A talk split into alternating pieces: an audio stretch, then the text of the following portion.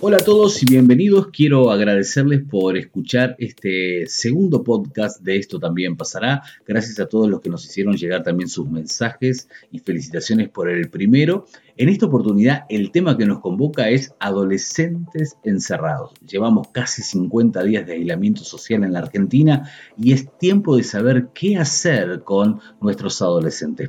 Por eso hemos invitado a la licenciada en psicología Diana Harwood, quien nos ayuda a pensar cómo resolver este asunto. La dinámica es exactamente la misma. Le hemos enviado una serie de preguntas y ella las responde por WhatsApp. Por eso vas a escuchar de fondo el sonido de los pájaros que nos remontan al atardecer misionero, pero el contenido vale la pena. Así que toma asiento, toma nota y disfruta de un nuevo podcast de Esto también pasará. Hola Diana y bienvenida a una nueva edición de Esto también pasará. Es un gusto poder recibirte y quiero comenzar con la primera pregunta. Según tu opinión, ¿qué consideras vos que le cuesta más a los adolescentes en este tiempo de aislamiento social? Hola a todos, ¿cómo estás Ariel?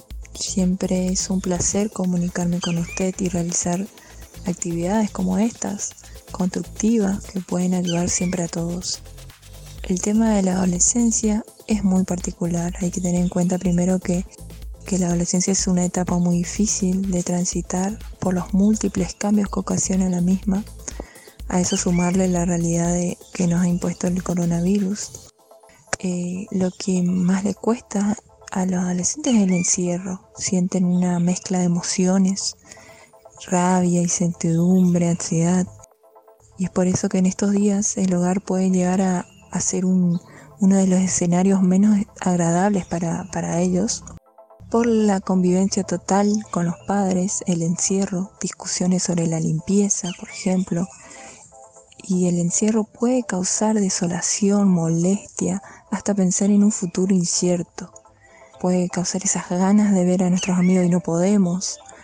Eh, pero para otros es un tiempo de relajación, eh, ya sabemos que es una etapa bastante particular donde están, los adolescentes suelen estar muy cansados, eh, duermen mucho, pero sin embargo pueden ser momentos para explorar lo que les gusta. Mirar películas, series, jugar a juegos electrónicos, investigar sobre temas que les interesa. No, no necesariamente que sean escolares, sino que sean de manera particular, de manera general y así nutrirse de conocimientos varios. ¿Vos considerás que estos meses pueden afectar el desarrollo psicológico de nuestros adolescentes? O sea, la pregunta es, ¿esta pandemia puede traer daños colaterales desde la perspectiva psicológica? Puede afectar el desarrollo psicológico, pero habría que tener en cuenta cada adolescente en particular, qué personalidad tiene, si es un poco cerrado, inhibido, tímido, si ya presenta características depresivas o de ansiedad, si viene con algún historial psicológico que puede que le esté costando mucho el encierro y esta incertidumbre de no saber qué hacer, de no saber sobre su futuro, miedo a no progresar, pero podría contrarrestar pensando en que pueden hacer, en qué pueden hacer cuando esto mejore. Eh, es decir, pensar en, el futuro, pero, pero no como incertidumbre y como algo oscuro, sino como algo que progrese, ¿no? Pueden investigar qué es lo que más les gusta, qué es lo que les gustaría a futuro, sobre temas eh, que les gustaría investigar, astrología, biología, música, medicina, etc. Eh, y desarrollar el potencial que ya tienen y esto, esto que decía antes, de pensar a futuro pero de manera positiva. Acordarse que la mente cree lo que le brindamos. Pensemos más en, en, eh, en pensamientos positivos, en qué podemos crear o construir ahora que tenemos más tiempo, si se quiere, y tratar de cambiar esos pensamientos negativos que tenemos a pensamientos positivos. Es muy importante esto del pensamiento negativo y positivo porque es eh, lo que nosotros transmitimos a la, vez a la mente y todo lo que nosotros creemos y, y los que pensamos, la mente también se lo cree y lo piensa y así es como también construimos nuestras propias eh, eh, conductas y actitudes ante los demás y ante nosotros mismos. y así eh, no entremos en esto de la ansiedad y la depresión, que son los trastornos más típicos de hoy en día, ¿no? Esto de la ansiedad de pensar a futuro, pero de pensar a futuro de manera negativa, es muy importante que eso no pase.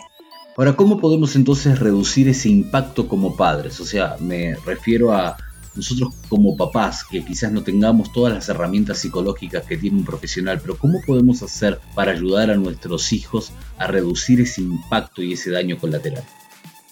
Bueno, los padres cumplen una función muy importante en la vida de sus hijos. Es por eso que pueden encontrar momentos en el día para afianzar el buen vínculo con ellos. Eh, aprovechar esto de que hay mucho tiempo, de que están mucho tiempo juntos y que más que se generen disturbios o peleas o crisis, conflictos, también que haya un momento en el día de reflexión, de que puedan encontrarse ellos mismos, expresar lo que sienten, aprovechar esto para poder hablar, porque muchas veces nos cuesta mucho hablar, nos cuesta mucho expresar lo que sentimos, lo que lo molesta del otro, por ejemplo. Em, los padres deberían mostrar preocupación hacia ellos, hacia sus vidas, realizar un acercamiento más, por ahí un, acercamiento un poco más eh, afectivo construir una base de confianza que ellos puedan contar con sus padres, saber que están ahí para lo que necesiten, para contenerlos. Esto es muy importante y es muy difícil poder lograr eso, pero es muy importante si se logra. Es muy importante para los adolescentes. Responder eh, sus preguntas en base a su futuro, por ejemplo, tratar de tranquilizarlos, para eso nosotros también tenemos que tener cierto conocimiento de los temas que nos puedan preguntar. Y si no, bueno, eh, bueno, esto yo no sé tanto, espera que investiguemos un poco, vení, buscamos por acá. Eh, saber que, no somos los dueños de la verdad, eh, también eso es importante. Y obviamente la buena convivencia ayuda mucho. Establecer rutinas, ser más flexibles también. por ahí las rutinas que no sean tan dura, sino que bueno, hoy estás muy nervioso porque hay días que, podemos, que ellos pueden estar nerviosos, los padres también. Eh, por ejemplo, si se ven muy eh, angustiados en ciertos momentos, dejarlos que se desahoguen, que se relajen, si quieren estar solos también, si lo prefieren. Y siempre hay que tener en cuenta, ¿no? Que el hablar de nuestros problemas ayuda mucho. Y esto es muy importante, ayuda mucho. Desahogarnos ayuda mucho, sea con quien sea. Y para eso siempre hay que buscar con quién eh, tenemos más afinidad, con quién de la pareja, por ejemplo, con mamá o papá, un hermano mayor quizás también. Y hay que tener en cuenta eso para poder ver con quién nos abrimos, con quién nos mm, empezamos a contar nuestro problema o lo que nos pasa.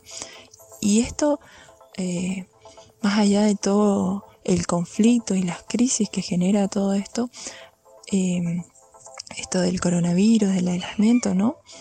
Eh, hay que aprovechar estos momentos para poder llegar a nuestros hijos, porque es muy difícil, es muy difícil y más cuando son adolescentes y por ahí, aprovechar este tiempo también para esto, para acercarnos más a ellos, para crear un vínculo que por ahí nunca lo creamos o para afianzar vínculos y es muy importante. Para ellos va a ser muy importante y bueno, para nosotros también porque eh, nos da una cierta confianza eh, de que ellos puedan contarnos nuestras cosas y bueno, así también ayudarlos y saber que podemos confiar en ellos cuando pasan ciertas cosas en sus vidas.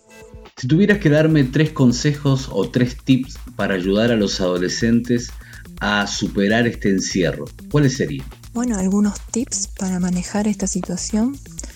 Eh, se me ocurre que, como siempre le digo, le digo a todos, y cuando hablo por ahí con los padres, en referencia a la crianza de sus hijos, siempre tocamos el tema de la rutina, que es un factor muy importante, establecer los horarios para las actividades diarias, eh, a la vez en estos tiempos no solo exigir con tareas tanto escolares como del hogar.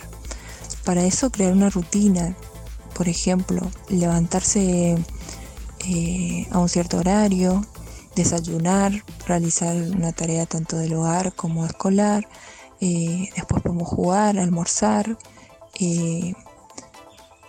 podemos hacer deportes, crear como una rutina que sea de manera estructurada y organizada, para así también eh, que nuestra, nuestro sistema, cognitivo esté organizado. Es muy importante esto porque si no tenemos algo organizado no podemos seguir un lineamiento y, pasa esto de que nos levantamos a cualquier hora, de almorzamos a las 3 de la tarde y, es muy difícil después volver a, esas rutinas cuando por ejemplo vuelva, vuelvan los horarios escolares, etc. ¿no? Eh, otro tips puede ser por ejemplo hoy en día la adolescencia, todos los adolescentes y nosotros también eh, tienen muchas herramientas de comunicación y conectividad. Pueden hacer videollamadas con sus amigos por WhatsApp, Zoom, Skype. No hace falta que, solo los extrañen, aunque la, no es lo mismo la presencia de ver a los amigos que eh, las videollamadas, pero sirve mucho. Se pueden comunicar desde ahí. Eh, los juegos de mesa, pensar y reflexionar en familia, realizar actividades y juegos colectivos, que pueden unirlos más. Eh, también pueden hacer deportes en sus propias casas, crear sus rutinas. Los juegos colectivos ayudan mucho a la unión familiar, eso es muy importante también. Lamentablemente nos hemos quedado sin tiempo y quiero agradecerte Diana por la gentileza de ser parte de este bloque en el cual buscamos traer ayuda, solución y herramientas a las familias. Así que gracias y te vamos a convocar para una próxima sin lugar a dudas. Bueno, muchas gracias Ariel. Por supuesto que sí, eh, siempre es un placer trabajar con ustedes. Muchas gracias eh, a vos, al equipo. Y bueno, será hasta la próxima. La adolescencia es una etapa difícil y si a eso le agregamos el aislamiento social, una cuarentena de casi 50 días, todo se vuelve más complicado. La buena noticia es que los ambientes se educan y si nosotros logramos como padres formar ambientes asertivos, eficaces, de bienestar, de paz en nuestros hogares, vamos a poder lograr un ambiente educativo y nuestros hijos sacarán buena nota de todo lo que hemos estado viviendo. Por eso, nuevamente queda planteado el desafío de poder generar algo diferente y aprovechar este tiempo al máximo para poder educar asertivamente a nuestros hijos. Soy Ariel Osores y nos volveremos a encontrar en una nueva edición de Esto también pasará.